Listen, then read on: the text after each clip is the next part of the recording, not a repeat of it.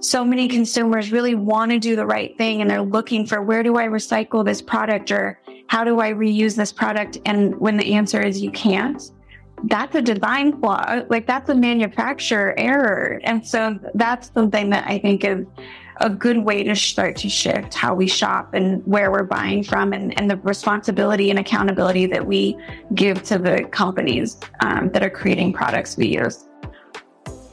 Hello, and welcome to the Conspiracy of Goodness podcast, where you'll hear conversations that bring you no end to aha moments.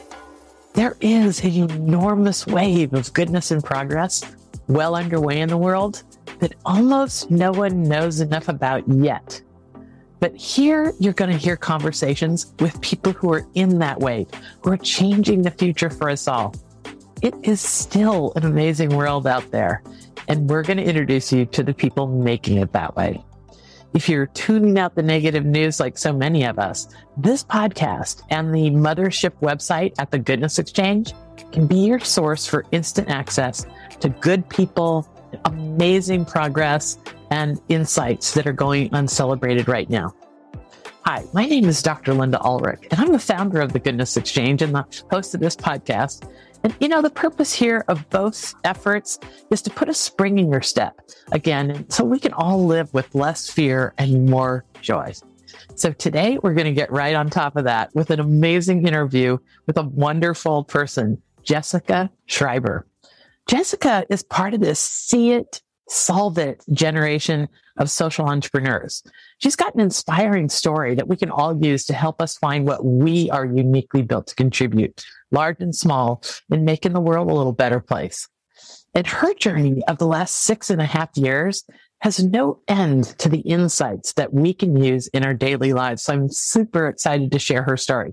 We wrote an article at the Goodness Exchange that you can look up. Actually, we'll put a link to it in the show notes about Jessica's work and her team and all the things that she's discovering that we can all apply last winter at some point. I'm going to let Jessica tell her story, but she is essentially championing this concept that 21 billion pounds of fabric goes into our landfills every year in the United States alone. Maybe that number is even bigger since we wrote the article. But she discovered this as a part of her just working journey after college. And I'm going to let her tell the story, but she is doing something about it in most clever ways. She has amazing ways that, that they're working with volunteers. She has a new business model that she's going to share with us for nonprofits. So let's get to it. Jessica Schreiber, welcome to the Conspiracy of Goodness podcast. Hi, thanks for having me. I'm excited. Well, I tell you, we spoke quite some time ago and you've dropped a few things on me that I have never forgotten. And I've kept circling back to these concepts sometimes with other guests on this podcast.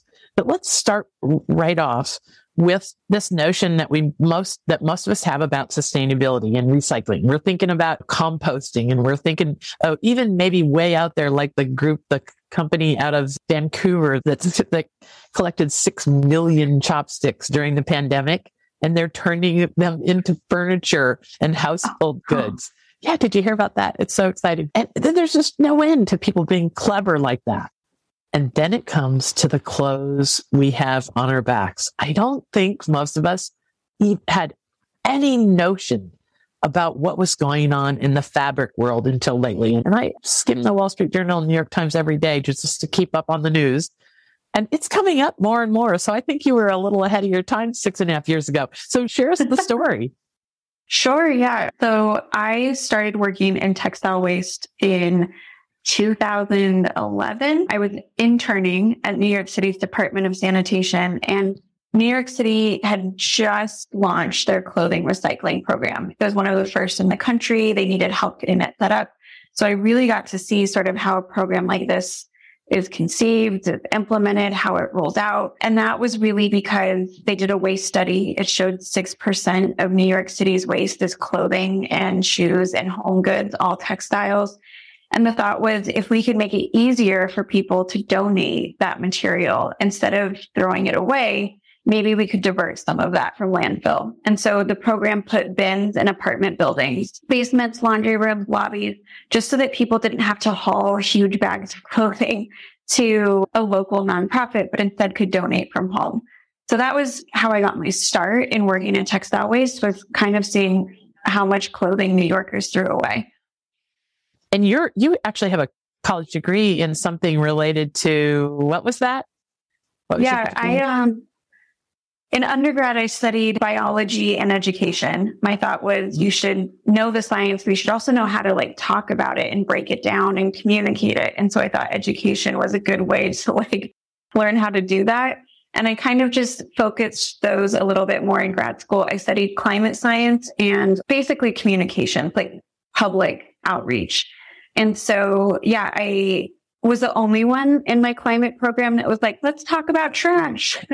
but it is a really important component of studying climate change and like our resource system. Yes. I mean, I think it's a good example, Jessica, about I mean, I'm sure when you were sitting in some late night session uh, in your master's program, were you thinking, someday I will be masterminding what we do with all the waste fabric in New York City? I mean, is that, would that seem like a leap if you put yourself back in, into the mindset you had? Oh, yeah. Yeah. I was just so thrilled to get the internship with sanitation and start to like understand how waste works. And I was so just it's physical and there's a lot of operational components, but there's so much sociology in it too, like the psychology of like why why is this something that's no longer valuable? Or is this something that's still valuable? And that's two two different people would answer that question differently.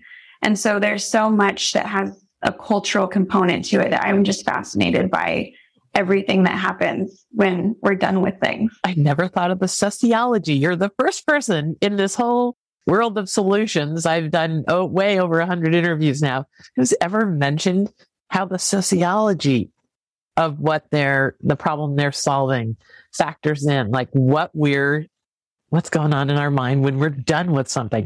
Can yeah. we take a little detour? I definitely, I can't wait to have people listen to more about your model. I'm sure they have questions.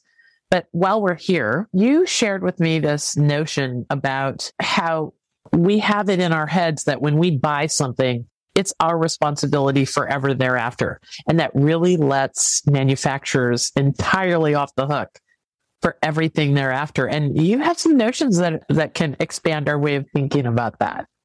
Yeah, I mean, that's an interesting cultural thing that we've taken on too, or maybe have been marketed to believe very strategically. But yeah, I think in general, past the point of sale, a company sells something to us and we take it home. After that, it's ours. And that means it's ours to take care of in our homes. It's ours to dispose of. It's the public's to dispose of in terms of landfill incineration, et cetera. Like it really becomes like public property a little bit after the individual's done using it. And it's really interesting that that has happened in that way, that that ownership has been so fully transferred because so much of what you can do with something at the end of its life is actually a design decision. It's what materials it's made out of. It's how it's constructed. Is it recyclable? Is it toxic? Even things just like knowing the local recycling laws. But all of that is like a design decision that manufacturers could spend time with to think about taking back that product and breaking it down and reusing it. Or how is the end consumer, how long are they going to use this? And I don't think that those are questions that manufacturers and designers want to take on. It's a lot of responsibility, a lot of extra like financial investment and time invested to make sure that there's full responsibility for what they're putting into their world. It's a lot easier to say past point of sale is not our worry. And so that was something that was really interesting to me um, in working in waste was so many consumers really want to do the right thing and they're looking for where do I recycle this product or how do I reuse this product? And when the answer is you can't, that's a design flaw. Like that's a manufacturer error. And so that's something that I think is a good way to start to shift how we shop and where we're buying from and, and the responsibility and accountability that we give to the companies that are creating products we use it's just kind of mind boggling when you think about it, right? As long as we're just complicit in this whole thing, as long as we accept that burden of ownership and we don't demand that they make the end of life a part of how they design this thing. In the end, too, it's really subsidized. We did we did some research into like New York City's. This was years ago, but I think the budget is probably similar. If you look at just the cost to pick up 6% of the trash and bring it to landfill, because that 6% was textiles and that was what I was working on, the city was spending $60 million a year to dispose of textiles. And so that is where I think that's a manufacturer responsibility because it becomes a taxpayer burden. The disposal that cities do becomes a taxpayer burden. And if we could recycle it instead, if it could be making the city money instead because they could contribute to the feedstock for recycling, there's just so many more options, but manufacturers right now aren't required to think about those options. Okay. All right. So this gets us to your business model, which is so cool. Okay. So first of all, just give us an overview of the, of the problem. We don't spend a lot of time on the problem on this podcast. We're all about the solution, but give us an overview of how it, I, I had never, never knew that for every one pound of, of clothing waste that I personally produce, it takes 40 pounds of waste to get me that clothing. Talk to us about how this whole thing actually works from a 100,000 foot look, and then you can tell us about your business model. Sure. Yeah. I think that's one thing that we don't think about often is how much waste businesses are creating. And so really what FabScrap is looking at, because I worked for years in the post consumer textile recycling world, um, was that businesses are also creating the same waste in a different form. It's not used clothing. It's usually excess fabric, unused yarn, unused leather. Just there's excess everywhere throughout the, the chain of production. Um, and so what FabScrap does is work with businesses and starting to hold businesses more accountable for the waste that they're creating in their offices. And we do that by providing a pickup of their unwanted materials, and then we sort it for recycling or reuse. Um, and that is an option that they never had before to do something a little bit more responsible and sustainable. Um, but it also, the way that we're set up, holds them a little bit more accountable because it's a service that they pay for. So the same way that they pay to have their trash removed or have their paper recycled, they pay to have their textile waste responsibly handled. And they do that, I think, not required by law yet, but I think they do that because customers really want to know how is this business being sustainable and they want to have answers for that. And so I think there's in the core of this, there's a lot of actual like individual power here that brands are listening to consumers, but we hold them accountable by making their waste part of their bottom line. And I think that's a really powerful powerful place for them to start to bring in those costs and internalize the cost of their practices. Yeah, this is a shift. So, how it used to be was that manufacturer that was manufacturing clothing, they would just have all the the cutout ed- edges of fabric or the fabric they decided not to use or the over whatever they ordered that was over. They would just shove it in a dumpster, pay the normal trash pickup bill, and off it would go to some landfill somewhere. It's that simple, right? right? And yeah. that amounted to 6% of New York City's garbage. That was so here's the other interesting thing 6% of New York City's waste is textiles, but cities all across the country, our municipal waste numbers as a whole for the United States are only looking at what residential waste numbers. So, like, they're only looking at what individuals throw out businesses actually don't have to report their waste. They're not regulated in the same way. There's not the same accountability. And so it was something that I found really frustrating working at sanitation was I was trying to educate 7 million people in New York City what recycling laws they're supposed to answer, or they're supposed to follow.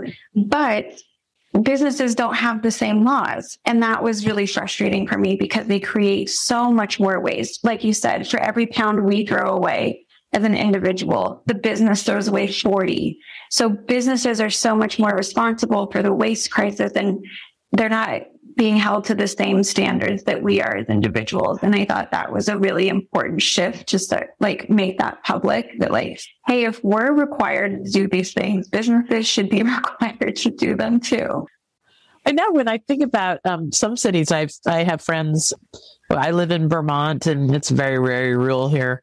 But I have friends who live in cities that tell me this the stringent recycling processes that they have to go through are just really, really serious. And I, so I was just shocked to learn there was no regulation of business waste. And then textiles are so, so huge. So tell us, uh, tell us about your business model.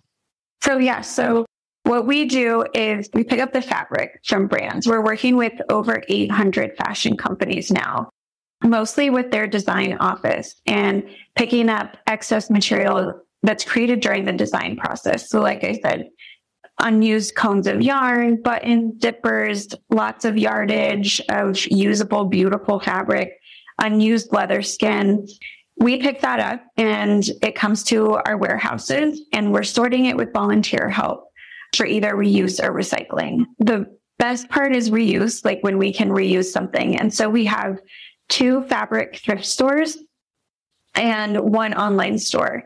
And basically, it's a way to make this waste from an industry anonymous and accessible. So you can find this like beautiful discarded fabric from Marc Jacobs, Oscar de la Renta, J. Crew, Gap Express. It's all available in our thrift stores, but it's anonymous. It's just FabScrap fabric at that point. It's thrift store prices and it's all saved from landfill, which is great. So we're reusing as much as we can. It tends to be about 60%. And then inevitably there's pieces that are too small to reuse or, and this is a growing issue, or they're proprietary. They've got logos and patterns on them that brands would not want resold. So if it's too small to use or proprietary, it gets shredded and that's what we're calling recycling. It becomes insulation, carpet padding, mattress stuffing. It's no longer really identifiable as fabric, but it still has like a useful life. Um, those fibers are still put into circulation again. Yeah, the video that we put in the in the article about FabScrap, that there was a point where the interviewer you were showing her this great big container full of what I recognize as probably the stuff that carpet padding is made of. But exactly. Yeah. All kinds of uses for that, I'm sure, and more to come in the future, right? Insulation and everything else. That's lovely. Yeah, that's- so volunteers are integral to this whole process, right? And I just, of all the things that make me smile about your project, it's, of course, how would you choose? It's like choosing your favorite child. But because I just love everything about what you're doing. But the volunteer thing makes my heart soar. I mean, that you are giving people an opportunity to have some fun, do, do something that they love with others who are like minded. It's just a win all the way around. Tell us all about some volunteer things. You know, it's funny you say that because the volunteer program is also like one of my favorite parts of how we operate. And it was the least planned. So when we started, I knew there were businesses that had the waste. I knew there were individuals or small companies who could use the fab. But then when people kind of heard about the system I was putting together, they said, I don't work at a company and I don't sew, but I want to help. What can I do? And I said, well, we could use help sorting. you just want to come to the warehouse and like help us sort the fabric. And that list grew really fast to where we said, okay, everybody come on Wednesdays. And then very soon we were five days a week. Now we're two sessions a day, five days a week. We've had over 10,000 people come and help out. It helps, I think, that as a thank you, we let volunteers take home five pounds of fabric for free. So I think it's a really important like thing in our diversion metrics that we're saving additional fabric from landfill by giving away free fabric. And our goal from day one has been to give away as much as we sell. But I think it's a, a way for us to give back because this is the people who come and sort now are students. They're entering the industry. I think it's important that they're sorting and seeing the waste because they go into the industry with a whole new perspective of how to use materials, how to sample materials, what should be thrown away and when. And so then they also get to leave with five pounds for their fashion school projects. Like a win-win for everybody. And that felt like the best way for us to give back to the industry as it moves forward is that education component, that resource that we could be for fabric. And one other thing that I just like love about the program is it does tend to be a lot of fashion students, but overall, the volunteer that we've had are just so diverse in age and background in every way that you possibly can be. like a lot of retirees, home sewers, little Girl Scouts coming to make like Halloween costumes, just the whole gamut of people getting involved. And I think it's because there's an opportunity to get involved. And yes, there's free fabric at the end, but it's a way to get your hands into something where normally we would never see what businesses throw out, especially not something as exclusive as fashion. And so it's a little peek behind the curtain that I think people enjoy. You know, and isn't that isn't that just all a part of an awakening that we all need to go through in in just a million genres in our world? We just need an awakening. I, I think people are basically good and like you say, if you give people an opportunity that, you know, somebody's going to find your nonprofit and help there and somebody's going to find something else that's in their sweet spot. And it, it all requires kind of an awakening. Like most people want to know that there's a solution to a problem and then they'll do what they can to help. Yeah. And I think feeling involved is what, what really keeps people coming back is like they feel like they're contributing to something good. And it's so physical. You can tell at the end of your sorting session, you actually weigh it out yourself. You can tell your impact like at that session. So that's very interesting. Did you try a birthday party or two? I love the Girl Scouts. I mean, are there um, is there no yeah. end to what can be done with this?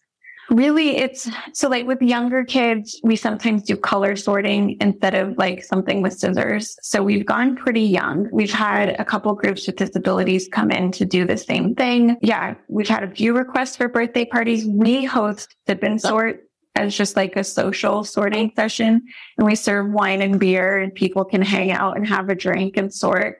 So it's definitely, it can be turned into almost anything. Okay. So a lot of folks that listen to this podcast have, you know, ideas of their own or are heavily involved in in things. I, I hope that that we're giving people all kinds of new thoughts about the creative ways you can engage people. I love what you said a few minutes ago it, it, that it was the last thing you thought of. Like the volunteers have become such a big part of it, but it wasn't what you focused on the very beginning.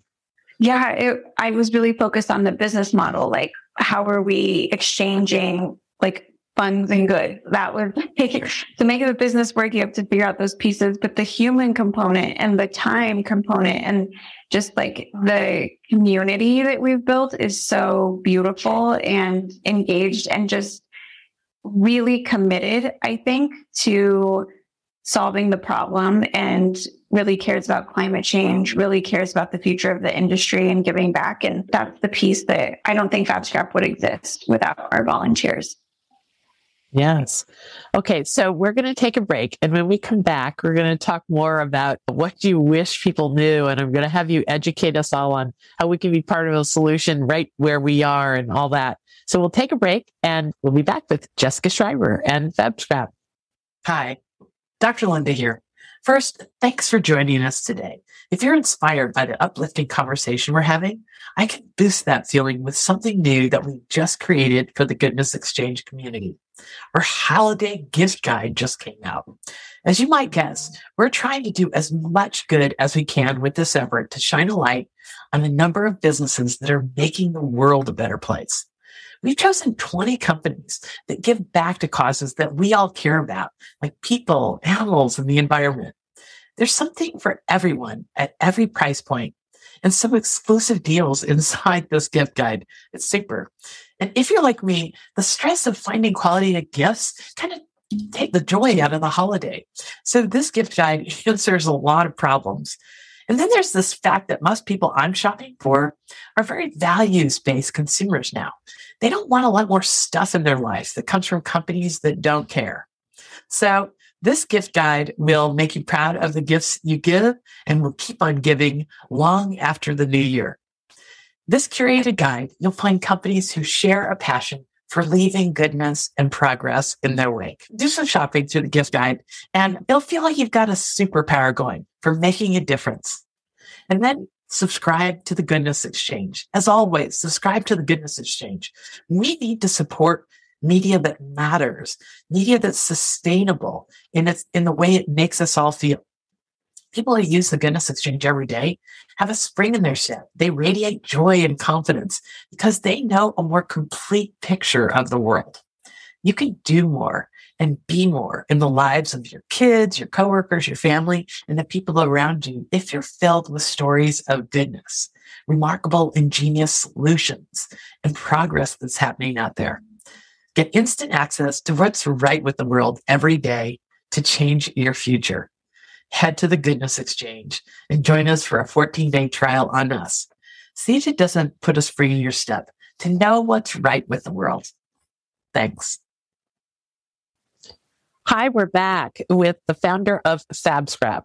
Jessica Schreiber is this amazing woman who is part of a generation of, I call them solutionaries. This is a, a visionary. I'd say you're visionary and a solution. It's a generation of folks who look at a problem and then look at what they've got in their background, in their experience, in their community around them, and they started solving it. Jessica saw the problem of fabric waste in the New York City waste management system, and it started her on this journey that we're talking about today that's so wonderful. Jessica, talk to us about what's going on with fabric in our own, like, are there things that we can do that we can do as consumers to affect this issue? Yeah. I mean, you can't really choose how much fabric a company buys to make their product or how they sample their fabric from mill, but I have seen the power of the consumer in businesses wanting to answer consumer questions.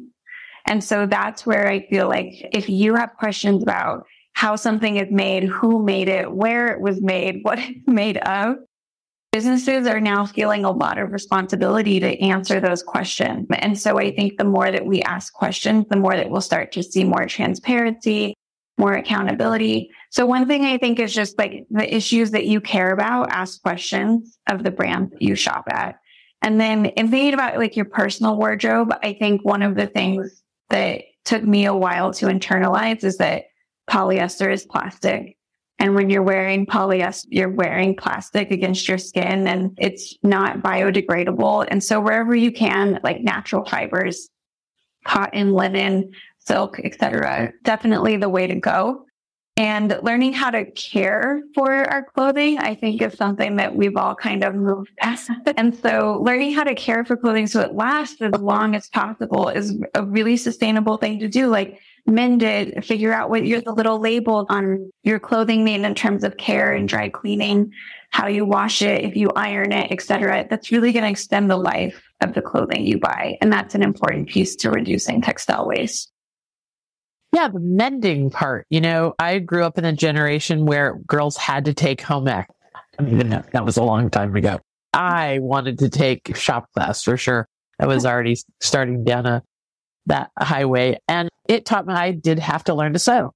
And not that I can, I don't think I've ever made anything from a pattern and actually made a shirt or a dress or anything, but I married a man who's six foot six, and I have a daughter who's six feet tall, and a son who's six feet six, and everything needs to be let out or taken in, or you can't buy anything that's long, long enough without the waist being like this. So sewing, so mending was a part of my all my life because I had to repair clothes or keep them in use longer because I knew how hard it would be to find a pair of jeans for a six foot tall girl. You know, 15 years ago, you that was serious yeah. ride. So, talk to us about mending. I remember a, an article that we did at the Goodness Exchange many years ago about a gal on a college campus who just sought, she knew how to sew really well. And of course, almost none of her cohorts did. So that's how she gave back. She would just set up the oh, sewing machine in the, in some uh, campus building every Saturday. And if she could do it really quickly, she'd do it right there. You could leave her her things. Talk to us about repair instead of replace. I mean, I personally think it's taken me a few years to learn how to sew and like be handy with a sewing machine or even just a hand stitch. But it's so empowering because I think about how many things I didn't, I had, but didn't wear and didn't utilize fully because they just didn't. They weren't like quite right. And it was always kind of uncomfortable when I wore them. And so to be able to just like make that alteration or it's something that you love, you've worn it so much there's holes or wear in it to be able to patch that up and continue to love it. There's a sentimental piece. The other thing that I think is like so important is when you start to learn the skills and like what it takes to just do a small mend or make an alteration, I think it gives you a whole new appreciation for the clothing that you buy. And that like, I think there's an assumption now because so many things are done by machine that when you're at H&M or Target or Walmart, it's all machine made clothing, but still to this day, so much of what we see is made by hand. And so it's really, it helps you understand the skill that's needed to do that. And it helps you value the clothing differently. And so that t-shirt, if it's hand sewn, is probably worth more than $5. And it starts to make you think of where's the company finding those cost savings. And that can be unfortunate, but that's, that goes back to those questions. How are we selling this t-shirt for $5 and asking those questions becomes really important. And so I've seen so many people who, when they start to take on their own practice of mending or altering or trying to make a garment from scratch, which is to, I'm so astounded by the people that I've met who are making things totally from scratch from our fabric. I think it just gives you a whole new appreciation for what's in our closet and how it's made. Yeah. And I think it's a growing little bit of a cottage industry job sector now, too. It probably isn't very hard to find someone who does that for a living in your neighborhood. I think I'd take a little bit of research and you'll find people that, that can keep all your clothes going. Yeah, definitely. I mean, speaking in, in New York, there's still quite a bit of tailors. Most dry cleaners can alter or tailor something. I think it's, I think what's, when you're thinking about these businesses, the scale is so important. So definitely like you can find someone who can help you out with your one piece. But when you think about the yes. hundreds of thousands of sweatshirts mm-hmm. that get produced every day, that is that's a massive workforce and we've outsourced a lot of that in the US. And so I think that's the other piece to think about is maybe it's easy to find someone who can help you with your one piece, but who's creating the millions of pieces that are mm-hmm. produced each year. Is it as simple as going to a, the website for the company that we want to buy something from, going to the contact us line and saying, Hey, tell me about your waste management system? I mean, how do we affect change? I you know I've never tried the contact page. where right? what do you do? Where I see the most response actually, and like where I see companies feel the most pressure is actually social media. It's tweets, it's Instagram questions, it's something that goes viral about a bad practice. And I think they really, because social media has also become their main sales channel, they're very, very sensitive to questions and accusations on social media because that's also where they're trying to sell. And so they want to have answers. They want to put forth information. And so if you can't find it on their website and start asking, tweet the brand or Instagram at the brand, start asking these questions, I do think they feel a real, a real sense of urgency to, to have some information to show. Okay. So we know New York City's got this covered. does Detroit, does Chicago, does LA? I mean, are there other people doing what you do or are we waiting for those heroes to arrive? I mean, we, we haven't found any companies that are doing what we're doing in other parts of the country. We did just open our second location in Philadelphia, which has been really exciting. Good way for us to kind of get our feet wet with a new city, but at least travel between the two is pretty easy. And we're still pre pandemic. We were in uh, Los Angeles and looking at warehouse space and starting to interview people. And I'm really excited to start to return to those plans later next year. And so hopefully between East Coast, West Coast, we can kind of hit the big markets where there's a lot of brand activity. And then through our online store, we've shipped to all 50 states. So we're able to redistribute all of this beautiful designer fabric across the country and get it into the hands of makers who can use it, which is really cool. Lovely. So your business model now, just for someone who may have just the right skill set or just the right interest, your business model is not, we're not looking at a nonprofit that's basically eking by like so many, just waiting for the next good, happy turn of events. You've created a business model that makes this thing turn along and it's a nonprofit, but it could be yeah. somebody's, somebody's livelihood, right? I mean, yeah, I am not a natural fundraiser. And so I didn't want to go into a build a, a business where that was going to be our sole source of income. It's not my skill set. I've gotten better, but I really wanted the business to be self sustaining and fundraising to be for like big moments of growth or like the next project. And so we are a nonprofit, but that doesn't mean that you can't make money. And that was like, it took me a while to get my head around that. That nonprofit doesn't mean that at the end of the year, your bottom line is zero.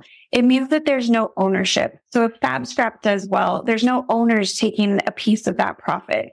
I don't personally do better. None of the board members get any kind of like incentive from that. So with no ownership, we can still make a profit, but that profit stays in the business to continue the operations, to continue to grow what we're doing.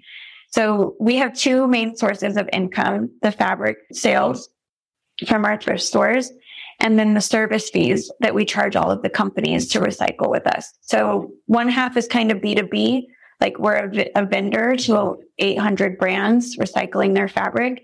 And then we're B2C in re- redistributing and recycling and reusing all of that fabric and getting it into the hands of people who can use it. And then when we do fundraise, we apply for grants. We do big silent auctions and big fundraising moments throughout the year.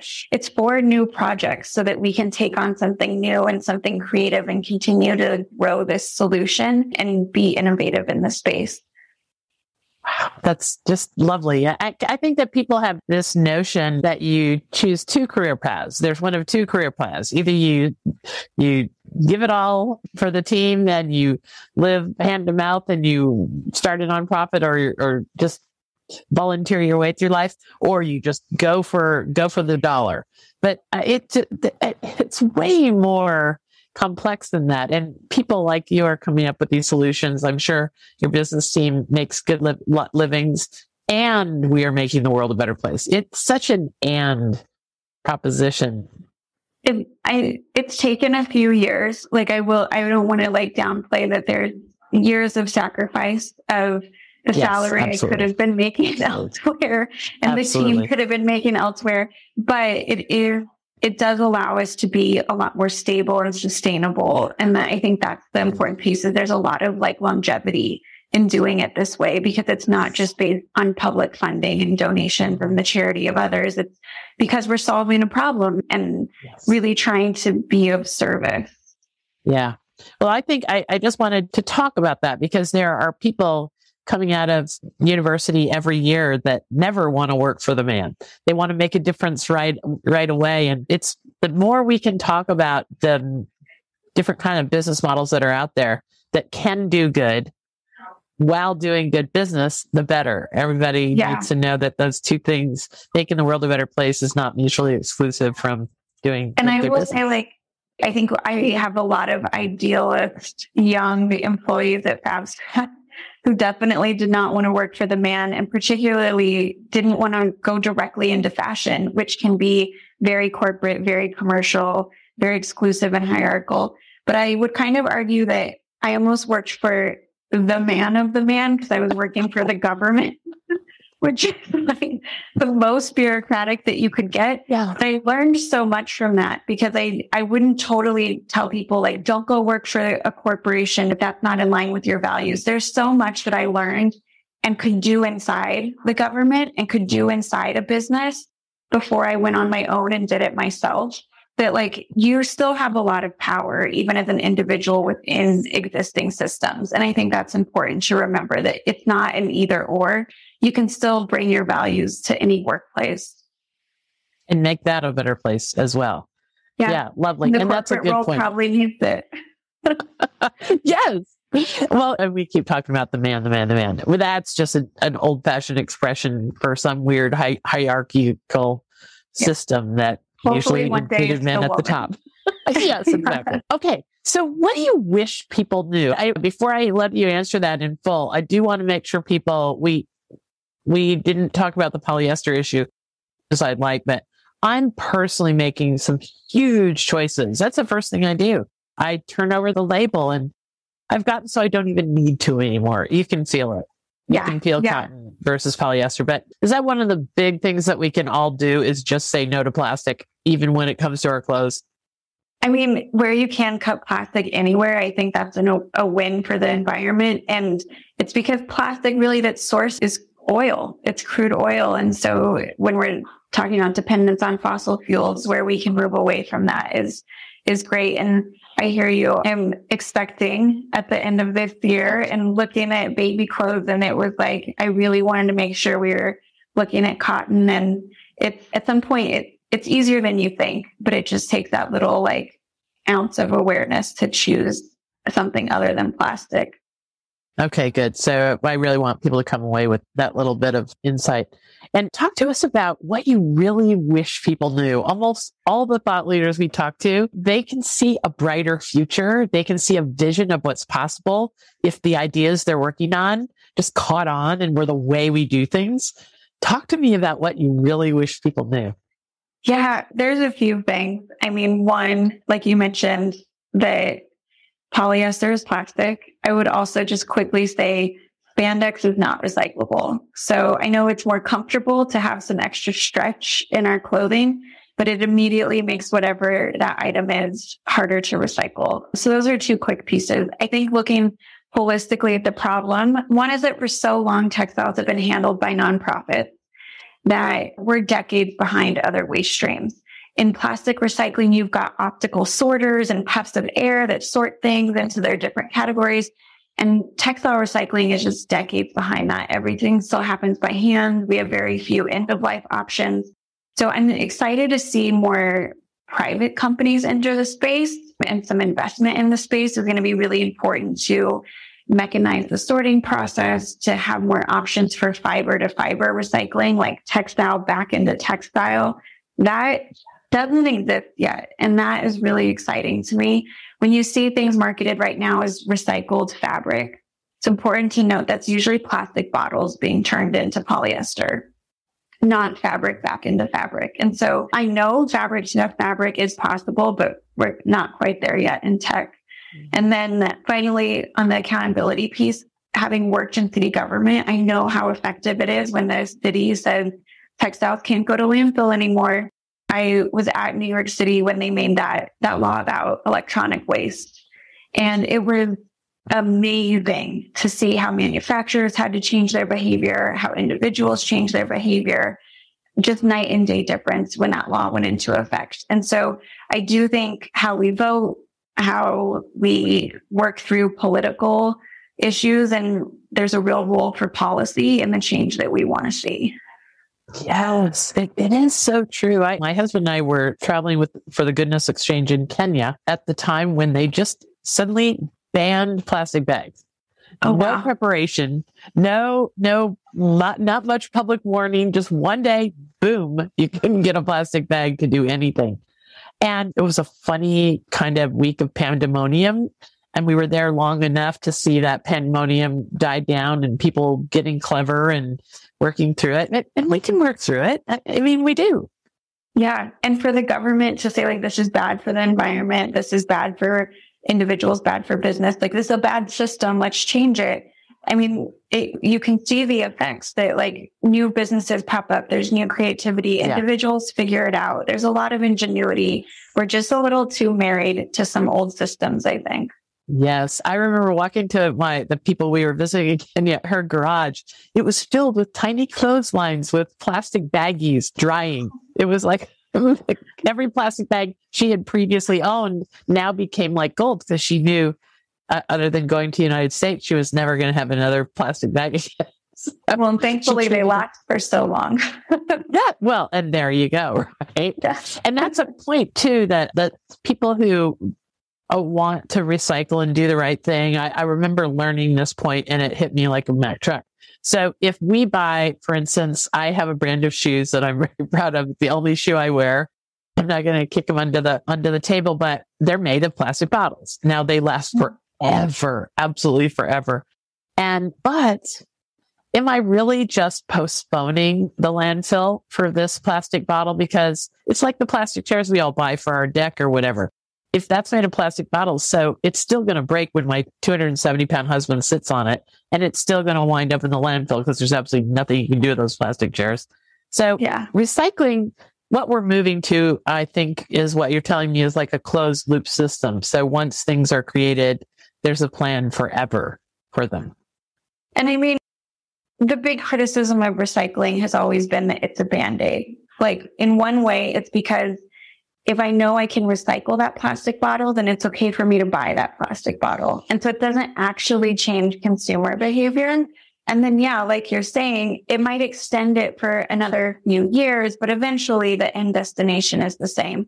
And so that's why really thinking through what our systems are, what we're taking from the earth and how it returns to the earth is so important. And that, you know, cotton is going to biodegrade as cotton does in nature. And so I, it is kind of a criticism of a lot of recycling systems that it's delaying the inevitable. But because of how much exists and how much product has been created in so many different forms, that delay is important. That delay does give the environment some time and hopefully us some time to figure out something better. So I wouldn't say throw it out because who cares? It's all a band aid. I would still say like it's still that delay is still an important part of the process we're in. Absolutely. And there are people just like you thinking of the next thing. I interviewed a young man. It, that podcast should be already out by the time this one broadcasts. A fellow in India who started out in kind of with the same interest you were. He was just more globally. What are we doing with all this waste? And they did not have a, a garbage pickup system in this small rural area in India. And he started out collecting from neighbors with 60 pounds of garbage to figure out what was in rural waste and then decide what to do with it. And now he's collecting that in metric tons. Wow. And disposing of every single bit with an, the most elaborate sorting system you could ever imagine. He's an Acumen Fund Fellow. Now, um, he's been really rec- recognized as maybe having a model that's transportable to the world. Wow. And, and, so it's coming. It, it's coming. We maybe yes, maybe maybe my little my little shoes give that plastic bottle a little bit more life till somebody figures out what to do next. But Thank you so much for being one of those people. yeah. Okay, so tell us. I like to end with with a question about what do you need to happen next? You know, if people are listening to this podcast and they're inspired and they could help you or help similar efforts where they're from or do anything. It's always lovely to tell people what's next. What do you need to have happen next to just yeah. leap to the next level? And so I'll preface this with like, if you want to get involved, you can shop on our online store at our locations. You can come and volunteer. We're always happy to meet people in person or donate fabscrap.org slash donate. We're always fundraising because we've always got some new ideas in mind. The big one, like I said, is I'm really hoping we can return to our plans to open on the West Coast at the end of next year. So fundraising to kind of bring this operation to the West Coast the other big project that we're fundraising for is right now we work with a third party shredder, but that industry is pretty archaic, very secretive, kind of ramping down. And I would love to bring that shredder into our process and own that process and be really transparent about it make the recycled product something that's sexy to reuse in insulation and furniture and carpet padding. Like really give new life to those fibers and things that they're going to be in for years and years to come, like new construction and new furniture. So we're really hoping to purchase a shredder and kind of save that industry and bring new light to that industry.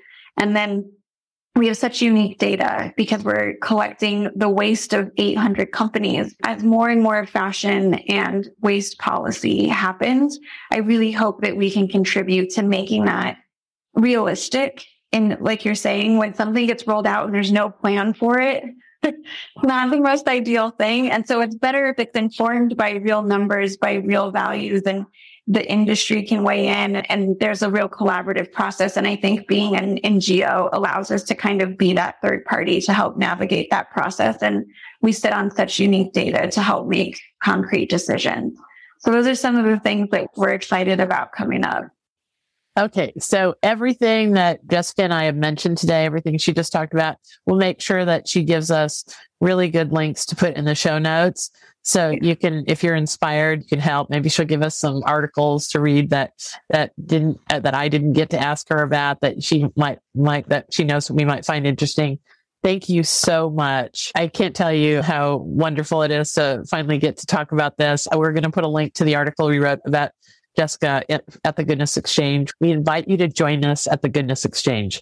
It is the place for instant access to all the good that's happening in the world. And we have to be good for our family and our businesses and our volunteers. And the only way we're going to know that it's truly an amazing world still and to be able to inhabit and live in, with that kind of presence of mind is to know about all the good that's happening in the world. So thank you, Jessica, for joining us and sharing your part. Oh, thank you for having me. It's always a pleasure to be able to speak to people who care so much. So thank you for letting us share what we do. Okay, well, I hope that all these connections to goodness and progress will carry everyone through their week and all of us start finding the joy and wonder that we've been talking about. Thanks.